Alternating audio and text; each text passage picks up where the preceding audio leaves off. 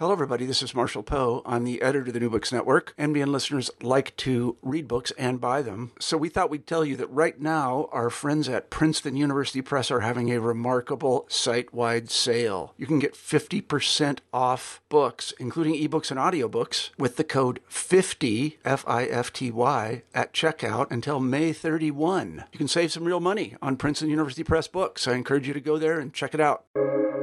Welcome to the New Books Network. Welcome back to New Books in Anthropology, a channel on the New Books Network. My name is Jeffrey Bristol, and I am a host on the channel.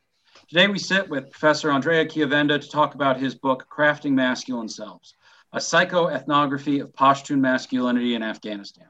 This book chronicles masculinity among pa- Afghan Pashtun men and how the prolonged history of violence in the country has impacted the ideas of manhood and what happens to individuals who struggle to adapt old ideas to new trends. We are speaking with uh, Professor Chiovenda, who is coming to us from uh, the United Arab Emirates. I am sitting here in uh, the somewhat gloomy Virginia Beach uh, in Virginia. And uh, if you uh, hear some jets coming overhead, that's some atmospheric noise that may um, put you in the mind of Professor Chiovenda's interlocutors in Afghanistan. So Please don't think of them as interruption. Think of them as local color. All right, Professor Chiovenda, how are you doing? Thank you for joining us. Thank you very much. I'm uh, I'm okay. Thank you. So uh, so first, I'd like to thank you for coming into coming joining us today on the podcast. This book uh, is really actually quite wonderful. It's very unusual from a number of different perspectives, not least because there is not that many people. There are not that many people doing work in Afghanistan, and uh, not very many people doing this kind of intense one-on-one uh, psychological work in the discipline of anthropology at all. It seems like often today uh, a lot of psychological anthropology focuses on um, field experiments um, and that kind of thing, and less on actual uh, ethnographic interviewing. So it's a really great book. And um, so I would just like to ask you how did you come to this project to work in Afghanistan? It's a pretty unusual and difficult place, and uh, it's not one that most people pick. Well, uh, yeah, thank you for having me, um, Jeff. Um, again, um, I uh, worked in, in Afghanistan as a freelance journalist um, in 2001. Uh, in December 2001, I, I went to Afghanistan and um, and uh, the, the Taliban had just uh, been dislodged from power um, by the, the, the, coalition, and um, and I crossed into Afghanistan from Pakistan, from Peshawar, uh, overland, um, and um, going the the length um, on a you know bus and taxis and other means of transportation between uh, Torkham, which is the border between Pakistan and Afghanistan, and um, Kabul. Uh, those say 220 kilometers of uh, one of the most bombed areas of Afghanistan at that time. Uh, the, the, the big bombing of Tora Bora had just uh, happened in November.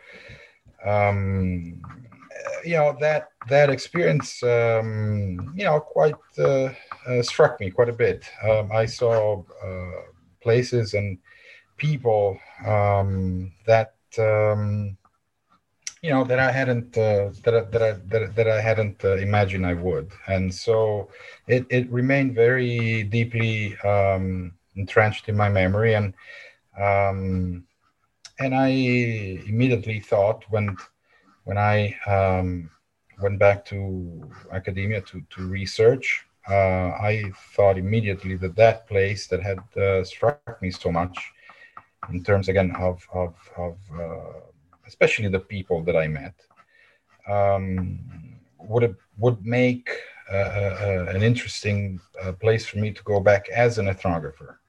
So to to de to dig uh, deeper in, in in those aspects of the country and the life of those people that I had just uh, briefly encountered. You know, as, as, a journalist, you don't you don't have the the the the, the, the opportunity to to to go much um, in depth. Um, and and and so you know it it it uh, appeared to me that it was that it would be as an ethnographer a um, an interesting place to go back.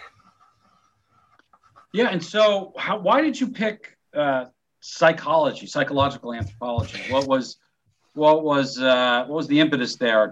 Often well, we see people doing political stuff or or. Well, you know, like I um, I also started something else. I started um, I started with uh, the, the legal legal processes among Pashtuns right there where I where I first um, set foot in Afghanistan, the the the the, the southeast, the the Nangarhar province, right at the border with Afghanistan, uh, with with Pakistan, uh, quite a difficult area. Um, and and that's where, in fact, many of the people that I worked with as an as an ethnographer lived, and where I went to to to be with them. Um, but I started uh, I started looking at the legal processes. I started looking at um, the informal legal system that uh, the Pashtun uh, society still holds uh, pretty dear, and that is still functional. Um, and the absence of a, of a, of a, of a pervasive capillary state.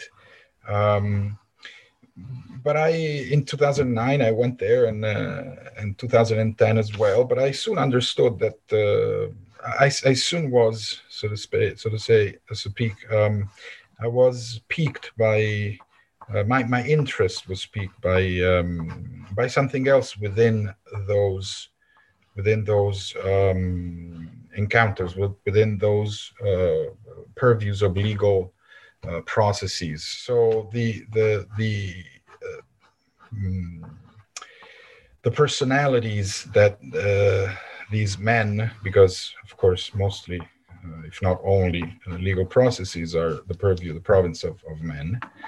So um, the, the, the, the, the personality traits, the, the, the, the, the desires and the wishes and the frustrations and the expression of masculinity that uh, these men um, displayed and expressed while intent while entangled in in legal um, struggles in litigation or adjudication, etc.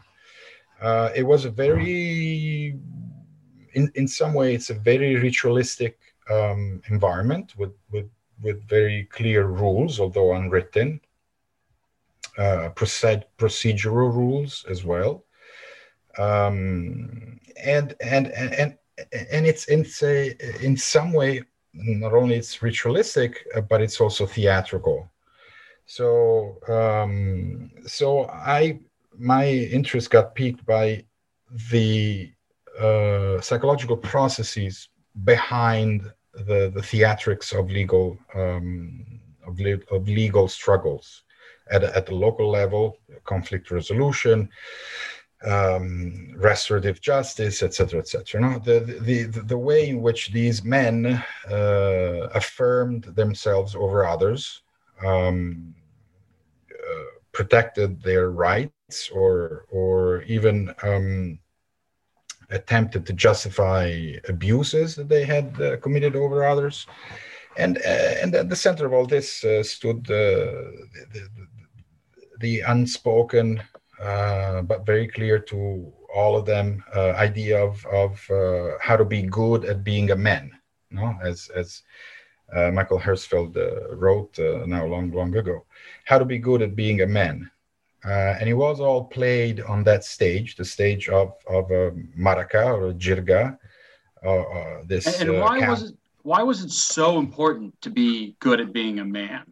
Well because because the because the um, the uh, reasons, the, the the rights and the wrongs, uh, who was right, who was wrong, who had the upper hand and who didn't, were also a function of how good a man you were, how respectable a man you were, how honorable a man you were, how uh, what kind of uh, respectable manliness you had displayed in the past in your uh, you know record as a villager as a as a maybe a fighter as a as a father um, uh, uh, you know, um, quite a bit uh, revolved around um, how well somebody could call himself a man, and um, and so uh, and so I um, I shifted from simply the the the the, the, the, the description or even uh, analysis of legal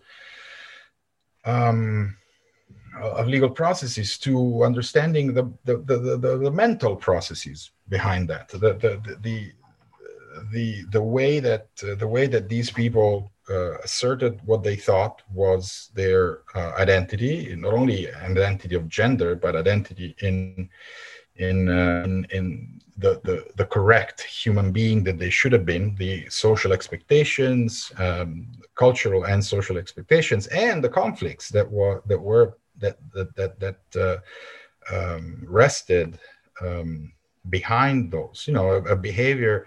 You know, I learned that uh, that it's it would be erroneous to take a face value behaviors and that behind a behavior always uh, lies probably a good deal of conflict internal conflict that might not uh, that might not um, appear publicly especially again in these uh, highly ritualized and you know um, almost theatrical accounts of, of uh, local life and, uh, local conflicts, um, but that exist nonetheless. So, um, so and and I was wondering you know, if, if, you could. Sorry to interrupt, but uh, yeah. you, what are some of these conflicts? Like, what kinds of uh, of performances might you encounter, uh, or did you encounter when you were doing these interviews? Well, you know, um, um, pretty pretty soon I pretty soon I I again um, I, shifted and I wasn't looking, I wasn't going after uh, the procedure of these legal interactions. In fact, I, I, I stopped doing that. And uh, what I started talking um, about with people was um, was what they thought of um, their role as a, as men, what they thought of the expectations that others uh, placed on them to behave correctly as men, and um, and and what that uh, provoked in them, what kind of reactions that provoked in them, if there was a any um, you know um, contradiction, so to speak, contradiction uh, between what they were expected to do from you know others peers and, and, and non-peers and what they uh, would have otherwise more autonomously uh, chosen to do. Uh, what they felt and what they were expected to feel. Um, so so it turned into this uh, psychological uh, investigation that you know was um, well, you know, for our listeners, um, we have to uh, preface this by saying that uh, you know Pashtun culture is usually described by you know ethnographic sources and even in in you know in common knowledge that you that some might might have gained by you know reading newspapers and magazines after you know these 20 years of, of war in Afghanistan.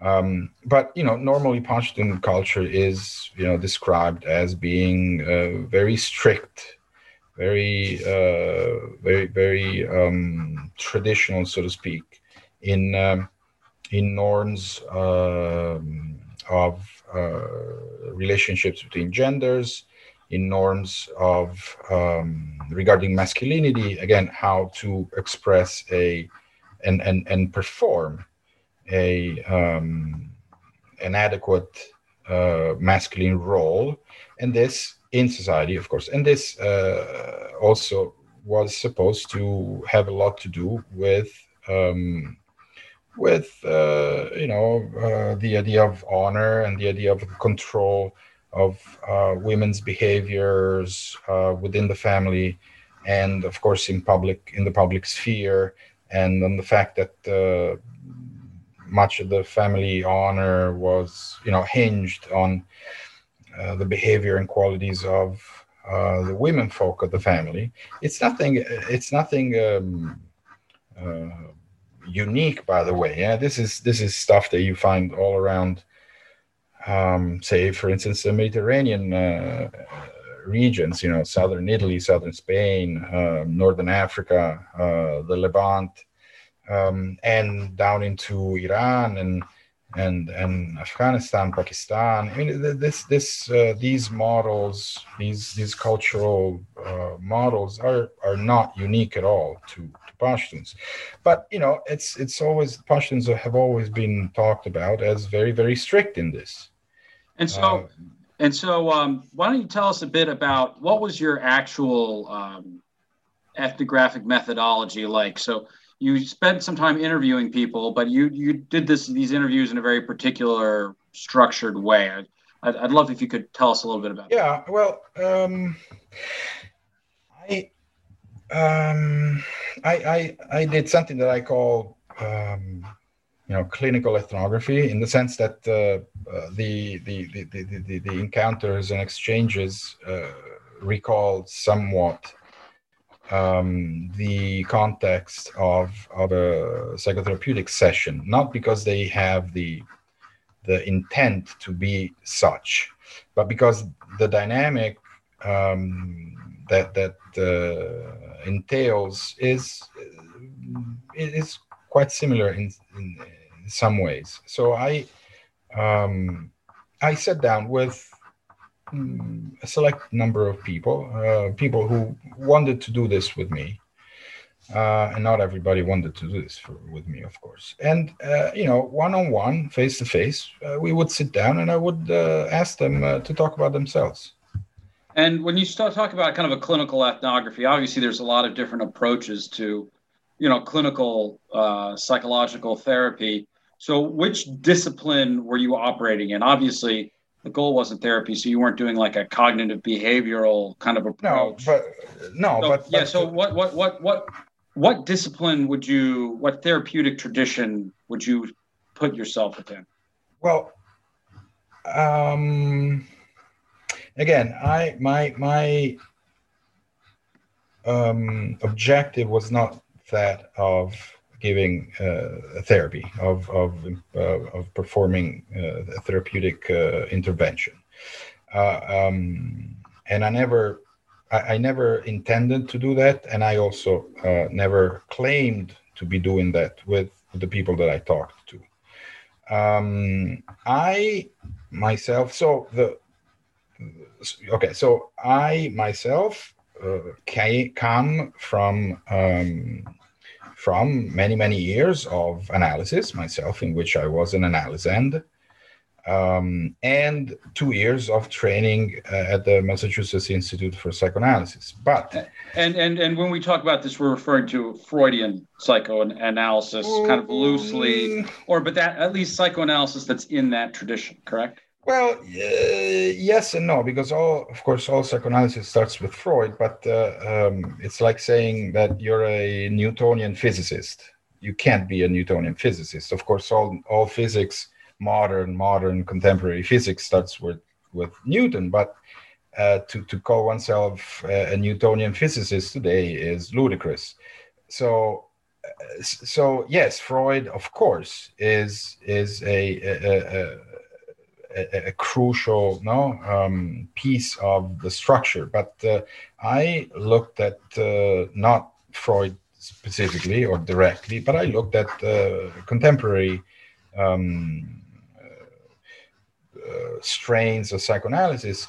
Um, which uh, in many ways are uh, are in at loggerheads with some of the um, principles that uh, that Freud um, advanced. Um, so I, you know, again was an analyst for many years and then got training in in Boston. But uh, that doesn't mean that um, I approached my um, my uh, interlocutors as an analyst would do. Uh, that would have been uh, that would have been quite uh, out of um, you know off the mark, so to speak.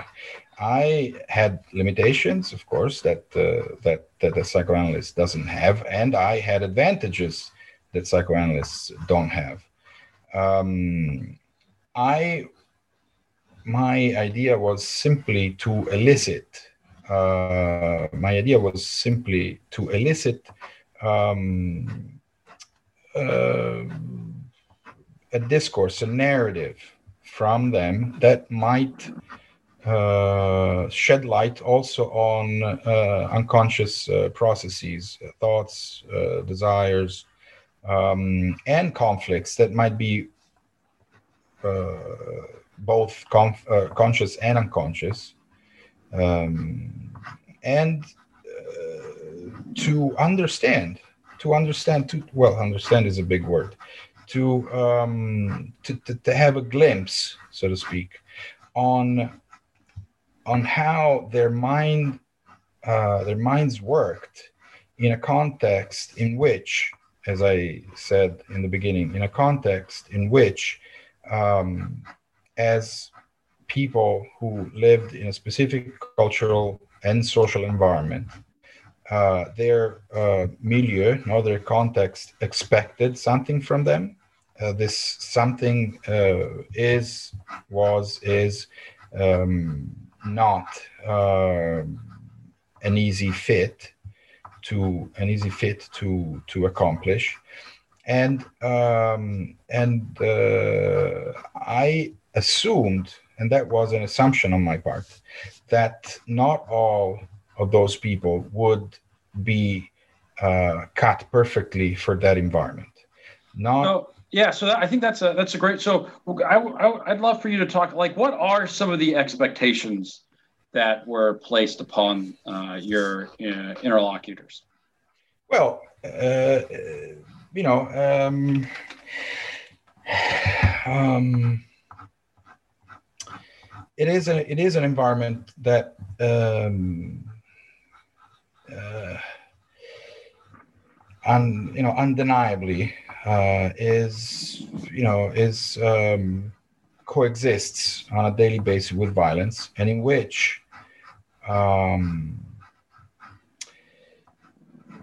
the protection and affirmation of your own rights, as you know, understood by the community, often, uh, well, often um, may well be um, obtained through violence, through imposition of of some degree of force.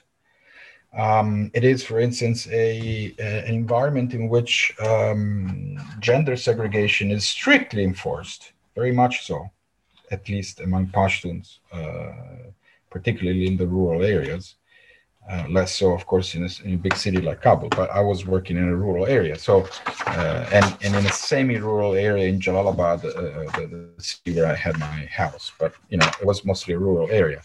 Um, uh, so in, in a situation of gender uh, segregation, strict gender segregation, in which the um, you know the the the, the um, the idea of what a, woman should do and, and, and how she should comport herself are also quite uh, just as strict as uh, those norms for men are.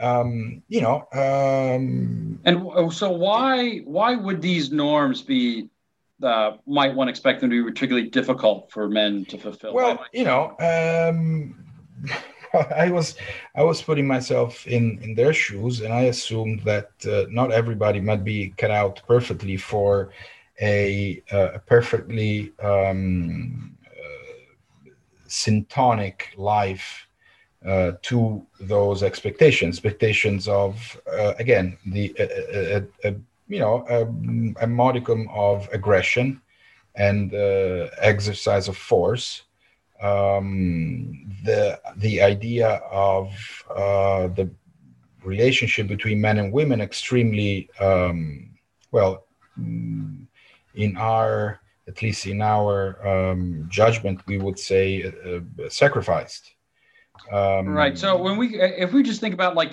what, if we think maybe in ideal types to give our, our listeners kind of a, a, a, more concrete idea, what would be the ideal type of a Pashtun man, the hegemonic masculine idea that you uh, discuss in in the book?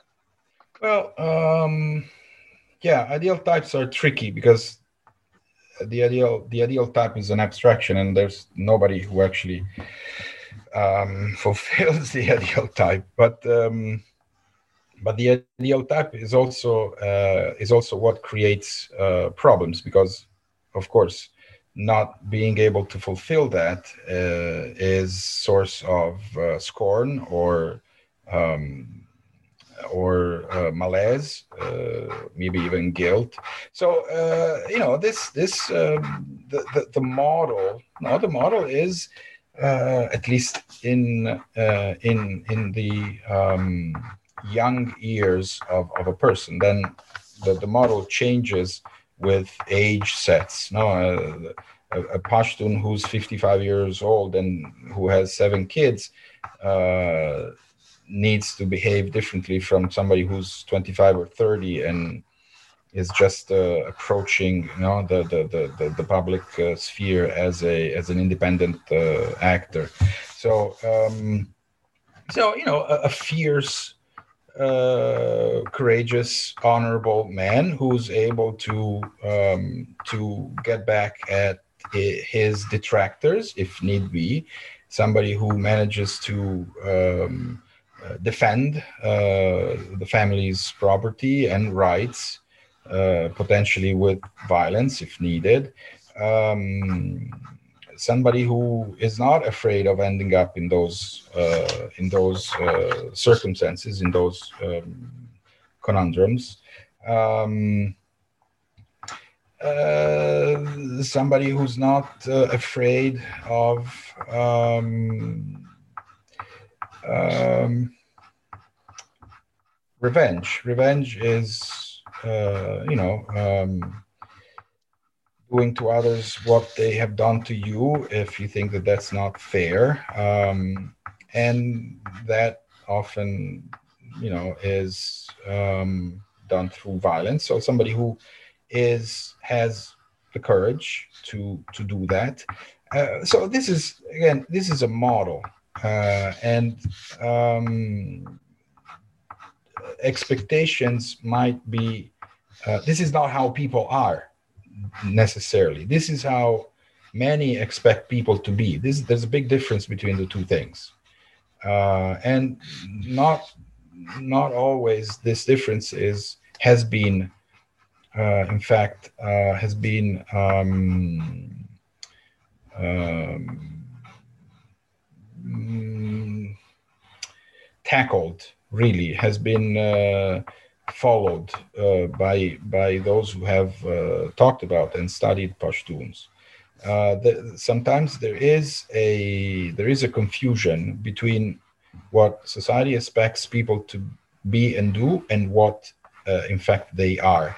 And one of and, my yeah, well, yeah. I just I just to say, I think that's one of the interesting things about your methodological approach in terms of doing these kind of psychoanalytic interviews rather than a standard interviewing process is that you really can get at this individual difference uh, between the groups. So I, would love for you to talk about why you chose that particular method um, because it's I think that it's a really brilliant choice, but it's it's a little unusual. Most people going to an ethnography like this would would kind of structure ideal types and talk about Pashtun masculinity in terms of the ideal of Pashtun masculinity, rather than necessarily its implementation. And I could see some people maybe even pushing back against the therapeutic interview model and saying, "Well, we're anthropologists. We're interested in society, and what you're really getting at are are very potentially idiosyncratic individual perspectives." So you know, I don't want to. I, I, like I said, I, I agree with you, so I don't want to put you on the defensive. But uh, just,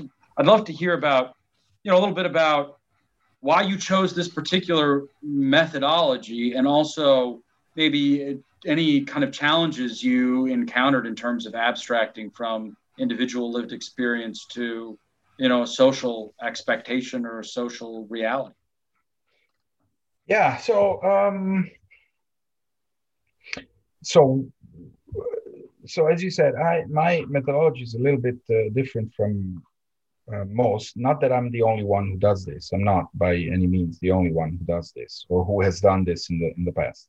But it's not very common. Um, and um, and and I, you know, I as I was uh, mentioning before, you know, I sat for you know dozens of times with with some of my informants um, up to i think 37 was 37 session i had with one of the um, four people that i detail in, in the book and and you know um, you know it, it, takes also somebody who wants to sit with you 37 times. It's it's not just i you know i decided to to to do this and so i did it. It only takes somebody to want to do this.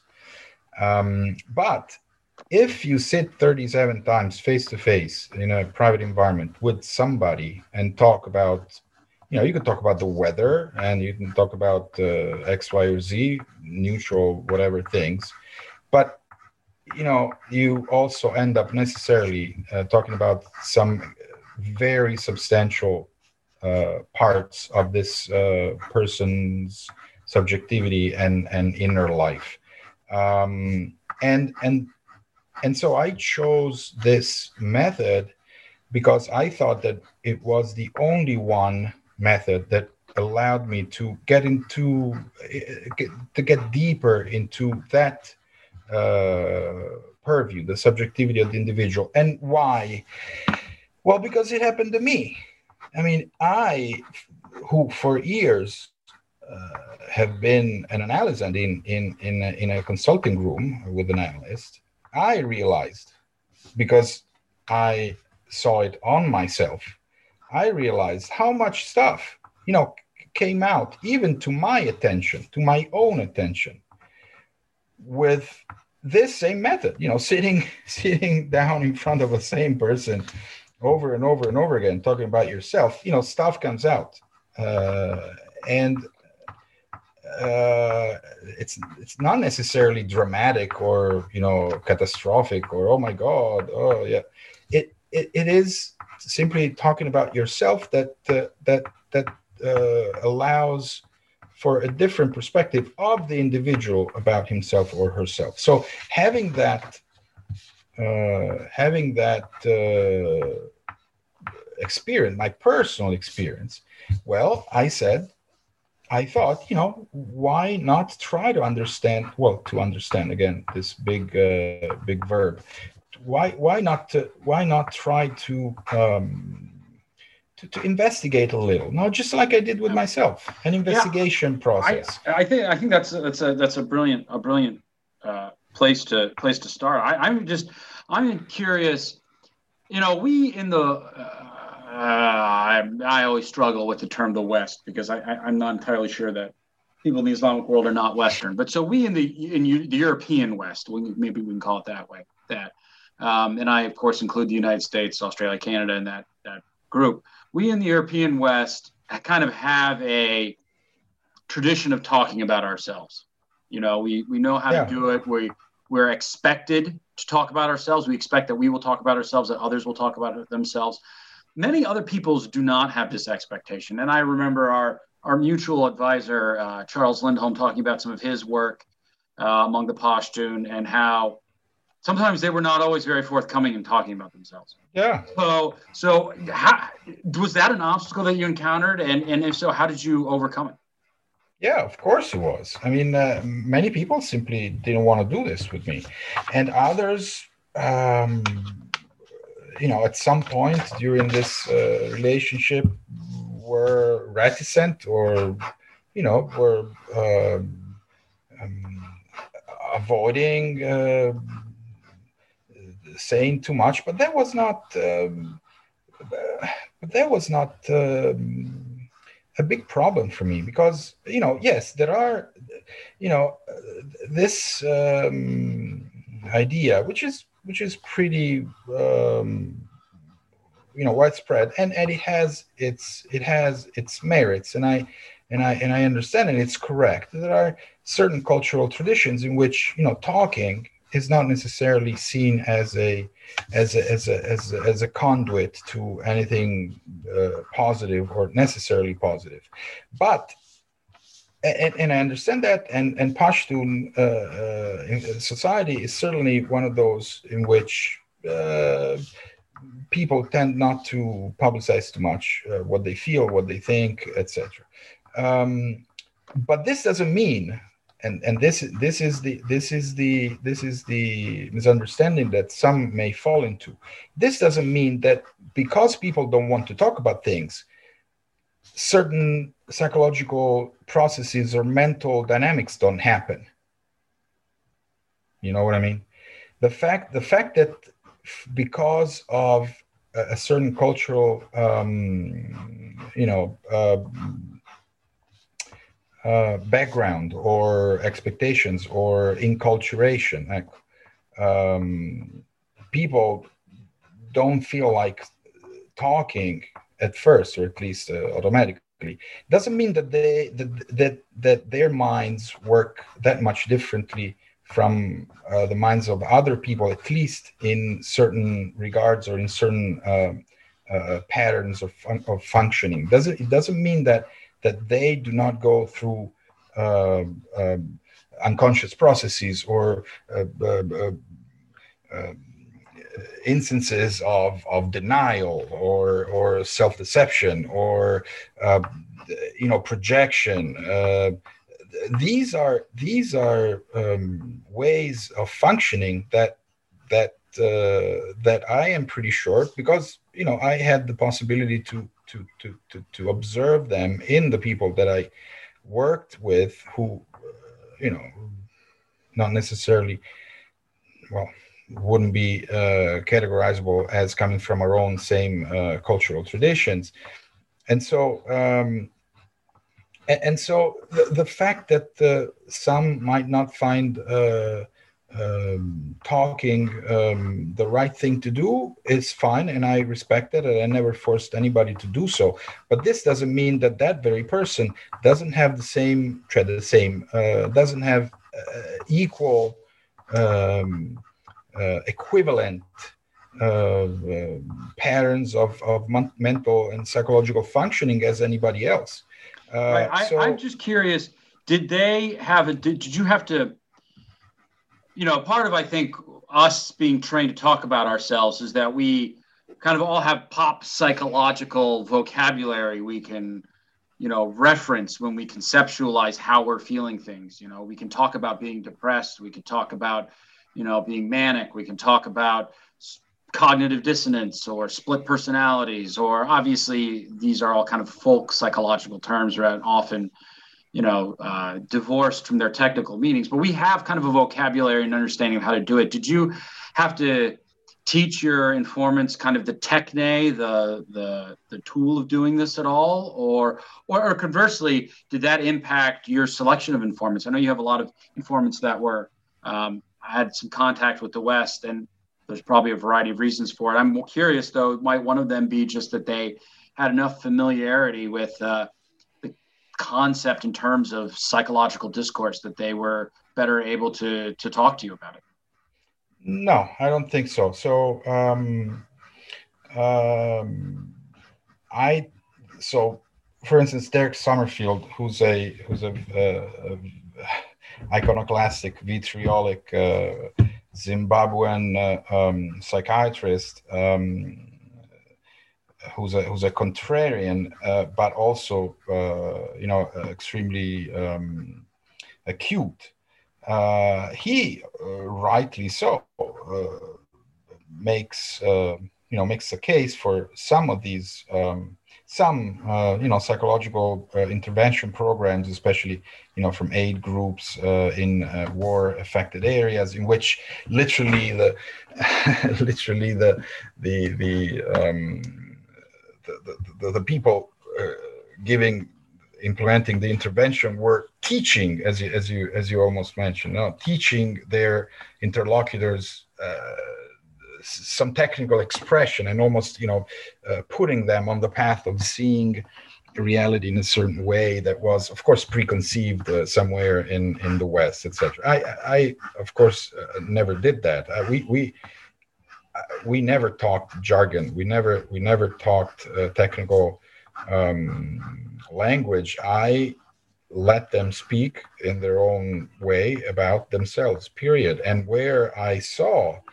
something that I found interesting, some some um, maybe even degree of contradiction, for instance, that was not immediately evident to the person that was talking to me, I, you know, uh, very respectfully uh, tried to uh, highlight those, and and I and I uh, asked questions. Uh, if I had, say, um, if I interpreted what uh, they were telling me um, in a certain way, I would uh, volunteer that to them and and and and, uh, and and and wait for what they would uh, think of that. I mean, it was it was a very um, um, non-technical um, exchange, the the one we had, because you know, after all, uh, this is what uh, what also most analysts do. They don't they don't talk jargon or technical uh, terms to their patients. I mean, their patients um, may in uh, in America or Italy or somewhere they may know about uh, the technicalities of psychoanalysis or psychology just as much as my interlocutors in Afghanistan. So um, not necessarily that would uh, would help anybody, and certainly it would probably put off a lot of people, mostly. Um, so i mean i in fact when you know when when you say uh, the psychoanalytic uh, method i i would uh, call it differently. I, I was looking for the psychodynamics of the individual. I was looking for how the mind of this individual might be working under certain circumstances. And um, I, wouldn't call it psychoanalytic because to call it psychoanalytic it means to um, assume a very specific um, theoretical and even ideological, uh, I would dare to say, um, uh, stance that I that I didn't have. Sometimes too rigid uh, to accommodate for cultural and, and, and social variation.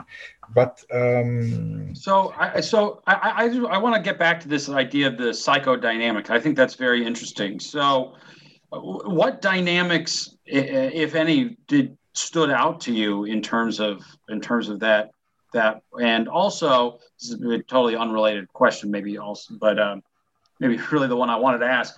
Also you know there's a dynamic relationship between you and uh, and the person who's sitting with you as well. So you know how how how did you did you have any yes let me ask this question. This is the one that i really want to ask what was ended up being your relationship in this? You know, we know um, those of us who are familiar with psychoanalytic theory, we know you know there's the uh, the analyst is not a passive, you know, uh, extractor. You know, you have transference, countertransference. The analyst, you know, becomes kind of a a player in the process of analysis. And so, I'm curious, uh, what was your role in this? How, how, how did you, what impacts did you uh, experience and, and, and have to navigate in terms of your discussion with your interlocutors?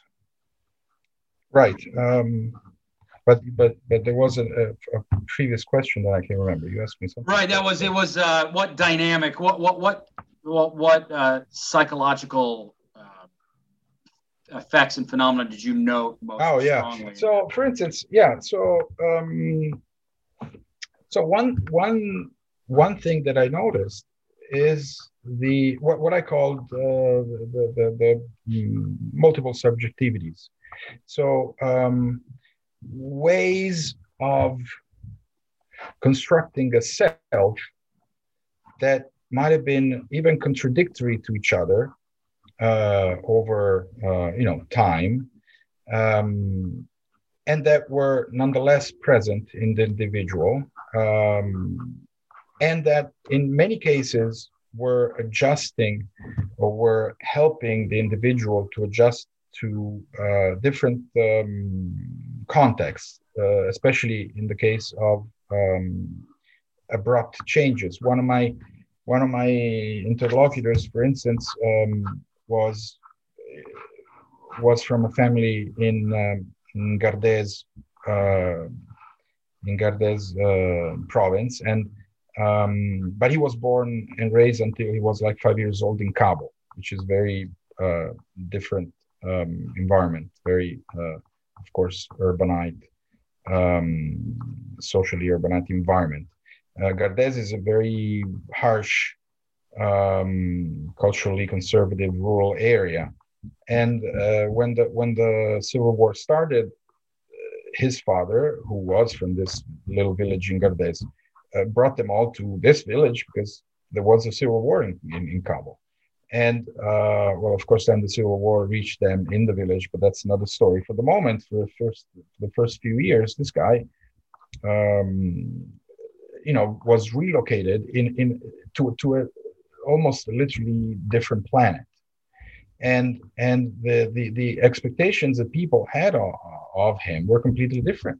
And and for the first, at least for the first year, uh, he in school he was um, in great pain, great pain because he was bullied and he was abused uh, by peers mostly, um, and that went on beyond the first year with him not understanding how to behave because his parent, his father and mother had um, taught him differently in the city you needed a different uh, set of skills, of course, a different subjectivity, really, which he had to uh, to reshape, to reshape in order to survive, not both socially but also physically, to the uh, to the continued abuses of his own peers over now years. We're talking, and at a certain point, uh, when he was uh,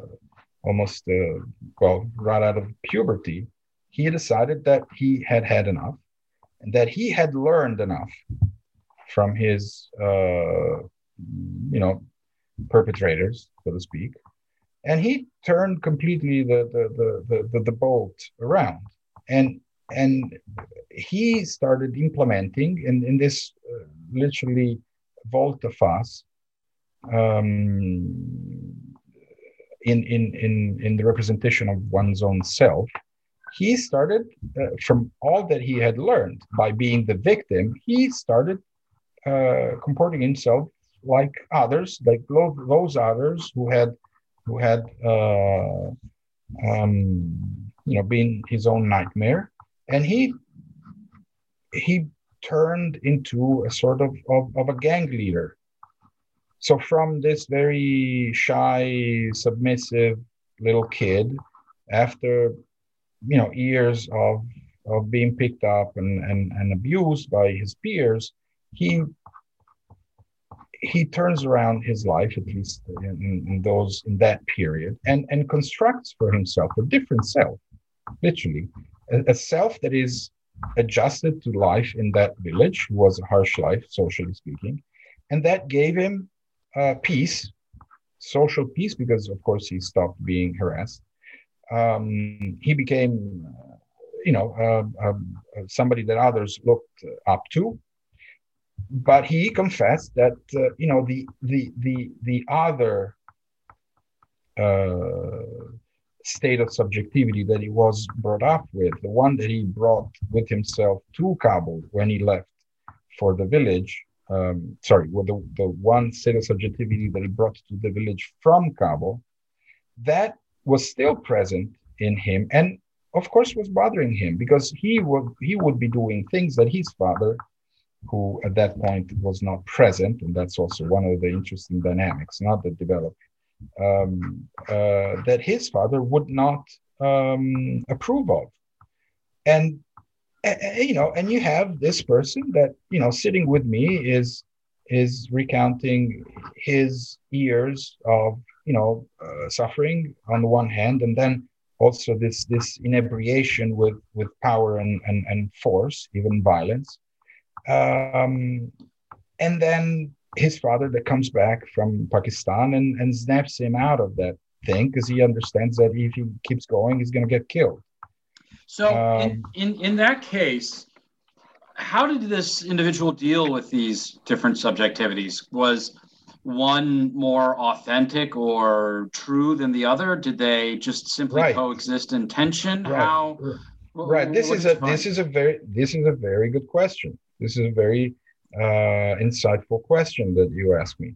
So the my uh, idea, and this is one of my conclusions in the book, um, is that no, there was no self, uh, false self.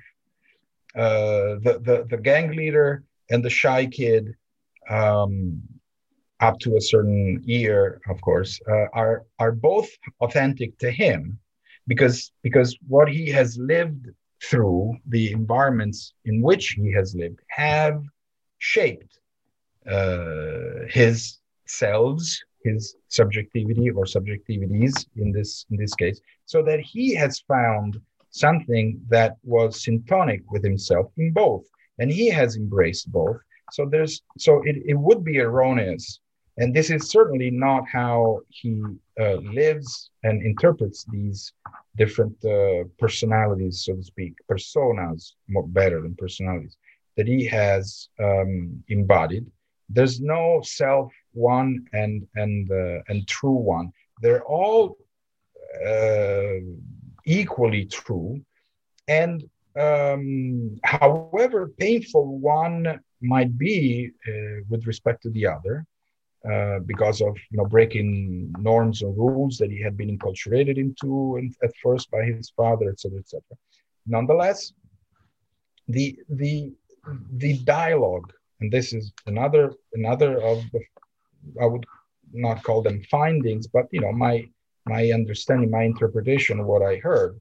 One, another one of these uh, interpretations was that uh, he kept, in some way, he kept these uh, selves, these subjectivities, dissociated, but in dialogue with each other. He was aware, even even if only because of the of the uh, sense of of uh, malaise, of, of unease, of guilt that he felt uh, in the village, behaving in, a certain way. He kept those two subjectivities in a dialogue, dissociated, of course, but in in in an unconscious dialogue, which allowed him to um, to be functional, number one, and to be able to um, to embrace uh, the previous one in a new way when he went back to Kabul, because at a certain point he went back to Kabul.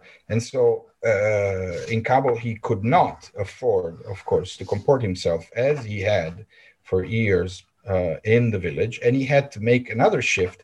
And so a very radical, again, shift, which was not uh, easy and was not devoid of, of, of conflict, literal conflict, especially uh, with peers in the university where he ended up uh, in trouble um, disciplinarily etc but but all of that was kept together by that dialogue between these subjectivities uh, however contrasting but still complementary.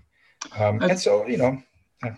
yeah so that i think raises an interesting point. Um, what I, I, I don't remember if you addressed this directly in the book um, what exactly do you mean when you use the term subjectivity? What can we think of yeah. in terms of, of, of so when is? I when I use subjectivity, I um, I mean that uh, unique uh, that unique way of of uh, mental and psychological uh, functioning that every person uh, has uh, to himself or herself, and um, that the th- their take their take on on what whatever happens around them and and and to them. Their their own very private and personal take on it. That that uh, that uh, mm, uh, say uh, plethora of of um, mental psychological processes and ways of functioning that are really um, unique to each person. but th- but that, however, that are still a, um, a, a, reinterpretation, so to speak, a, a, a um, reworking of certain, um, again, I think, uh, universal patterns of, of, of, of um, functioning, human uh, mental functioning. Because, as I said, uh, when talking so many times with, with an individual, uh, who, of course, wants to talk to you, um, you realize phenomena, uh, processes that are, of course, uh, found elsewhere in human beings, irrespective of cultural um, context. For instance, you know, you mentioned transference. Transference is something that that is obvious in in certain uh, in certain um, instances or uh, this, or at least uh, the, these these um, cases of, of, of dissociation, which help um, the individual uh, rationalize and, and, and remain functional in a situation of extreme contradiction and pressure, like this guy did between Kabul and the village, or uh, you know, guilt, guilt, the, the, the, the, the what lies underneath the sense of guilt that most people are able to to express? Uh, not maybe always verbalize but but certainly express. Um, these things are you know um, i think common aspects of of the emotional psychological uh, mental functioning of, of individuals that uh, that um, that uh, that uh, you know are um, are not uh, are not idiosyncratic. What is what is it? What is idiosyncratic is the way. What is idiosyncratic is the way in which in which um, the person uh, displays these these uh, ways of functioning, the, the, the, the way that the person um, uh, um, uses these patterns and, and which the ways in which you know the cultural and social environment um, makes them uh, uh, make it peculiar to one place, unique to one to one uh, specific uh, cultural, uh, social, political environment. Um, but yeah, so I mean, um, this is this is this this is I think what um, why I I chose the, the, methodology that I chose.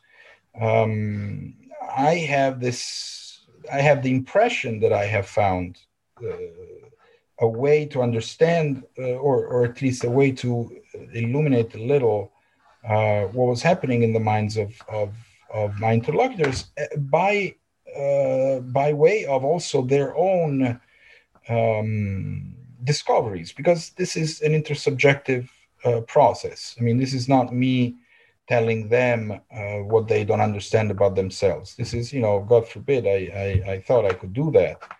Um, but this is this is about them uh, um, even you know in a dialogue with me uh, in an intersubjective dialogue with me when i where i also am a as you said am a, a player in a sort of a of a of a, of a, of a play, a player in a almost in, on, on a stage, a character of a play, uh, through the, the, the, the, through the development of which also they uh, started seeing things uh, maybe in a different way or started seeing things that they had not maybe um, paid attention to uh, previously. So, um, yeah, I don't know. I, uh, I hope I I uh, am being clear. Yeah, well, that's uh, that's great, and unfortunately, we are about running out of time.